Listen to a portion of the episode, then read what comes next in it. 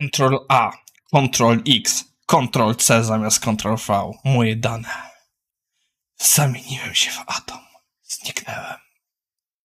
No, to bywa smutne. A w dzisiejszym odcinku automatyzacja API i Facebook versus inwestorzy. Czas start.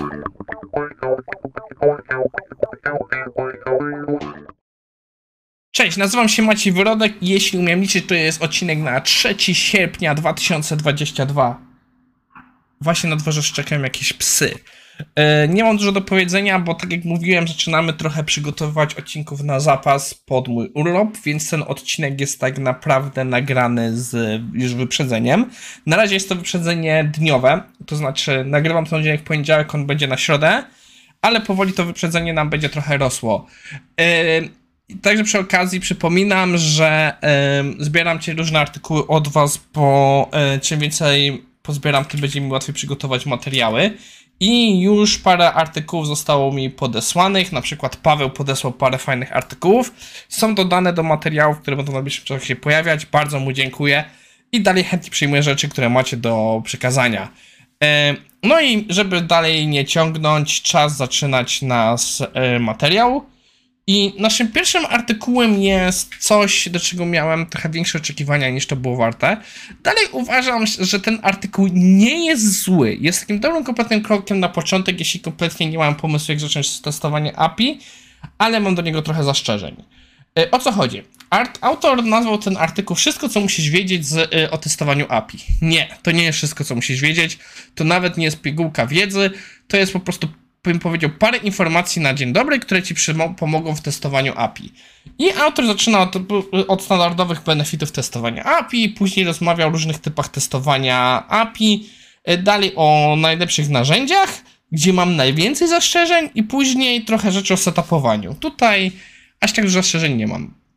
No i co jest ciekawe, ewidentnie autor jest, artykuł jest pisany pod SEO, bo zobaczcie, tu mamy linki, później mamy indeks i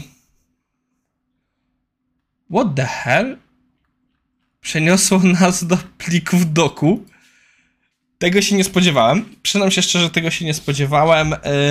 To jest coś, czego nie, e, nie spodziewałem się naprawdę tutaj zobaczyć. Mam teraz wątpliwości, czy to jest jakiś naprawdę już e, faktyczny artykuł, czy to nie jest po prostu jakieś po prostu czysto sałowe, że nikt tego nawet nie sprawdził. E, W każdym razie autor przedstawia 7 zalet testowania API. Przyznajmy się szczerze, nic odkrywczego tutaj nie ma, nie ma za tym żadnych wartości pokazanych. To są truizmy, z którymi no, trudno dyskutować, bo no tak jest, ale niekoniecznie zawsze musi do końca tak wyjść, więc e, nie będę się temu specjalnie e, pe, pe, em, zwracał uwagę. Dalej wchodzimy w typy testowania API. Tu już mi się trochę bardziej podoba, bo autor w pełni moim zdaniem słusznie zaklasyfikował testy y, performance'u, ala load testy, stres testy, no i performance testy do rodzajów testowania API. Choć z drugiej strony mam wrażenie, że to zrobił, żeby trochę tą listę wydłużyć. Y, Z innej takiej rzeczy tutaj warto zaznaczyć, zwróć uwagę na security testy, compliance testy, ale na przykład czegoś mi tutaj brakowało. Tak, brakowało mi tutaj y, testów komponentowych, które bym w sumie zaliczył też do testowania API w dużej mierze. Ale lista jak najbardziej fajna, warto o tym pomyśleć, co autor to przedstawia. Następnie jest rzecz, który mam największe zastrzeżenia. Trzy narzędzia do testowania, trzy najlepsze narzędzia do testowania API. Na pierwszym miejscu jest SOAP UI.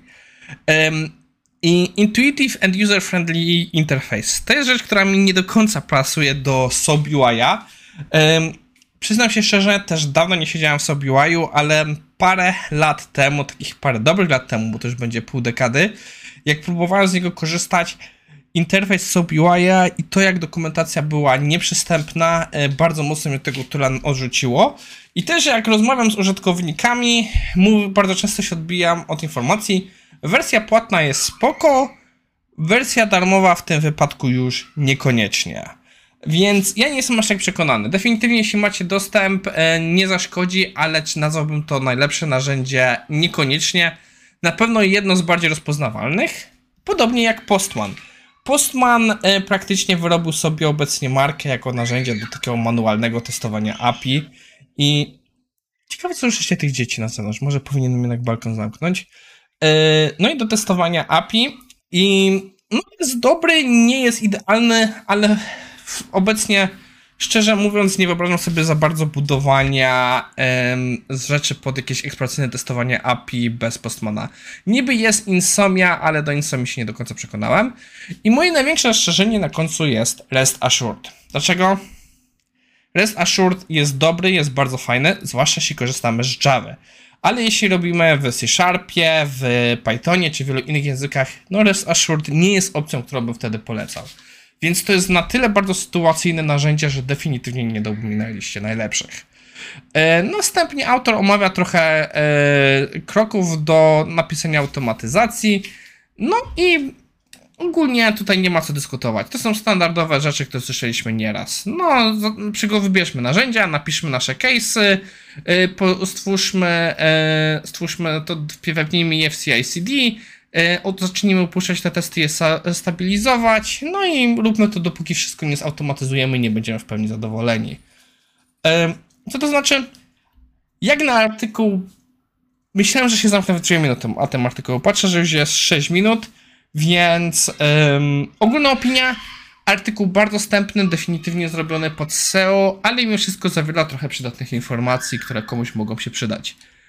Um, no i Przycisk nie przechodzi. O, przeszło. E, naszym następnym artykułem jest e, temat poruszony taki trochę skomplikowany, a mianowicie jak Facebook radzi sobie z inwestorami. Tutaj mnie to zainteresowało przy okazji Meta, e, Meta teraz. Jak wiecie, Facebook zmienił nazwę na Meta i są ogromne straty spowodowane właśnie rozwojem działu VR. I ja nie do końca zgadzam się z nazywaniem tego straty, bo to są inwestycje, ale no faktycznie ten dział jest na ostrym minusie.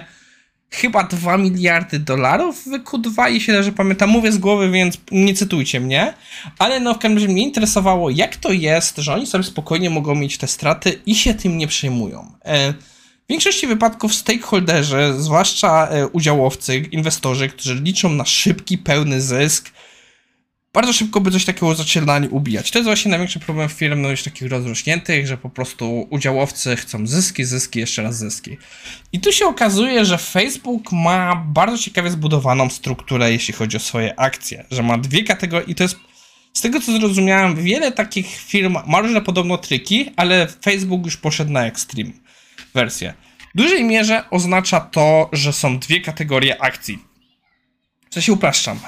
Pierwsza kategoria akcji to jest kategoria, nazwijmy to A, która stanowi większość wydanych akcji i ona się przekłada jedna akcja, jeden głos. Szczęście inaczej, nie jestem inwestorem, mogę coś mieszać, bardzo upraszczam. Jeśli chcecie znać szczegóły, artykuł. Druga kategoria akcji to jest e, kategoria B, która należy do bardzo wybranych osób, na przykład do e, Zuckerberga, do jego bliskich współpracowników, którzy w większości na dodatek e, oddali mu prawa kontroli tych głosów. Że mimo, że oni są posiadaczami tych akcji, to on głosuje. I te głosy mają wartość, jeśli rozumiem, jeden jest warty 10 albo jeden jest warty 100 głosów, już nie pamiętam.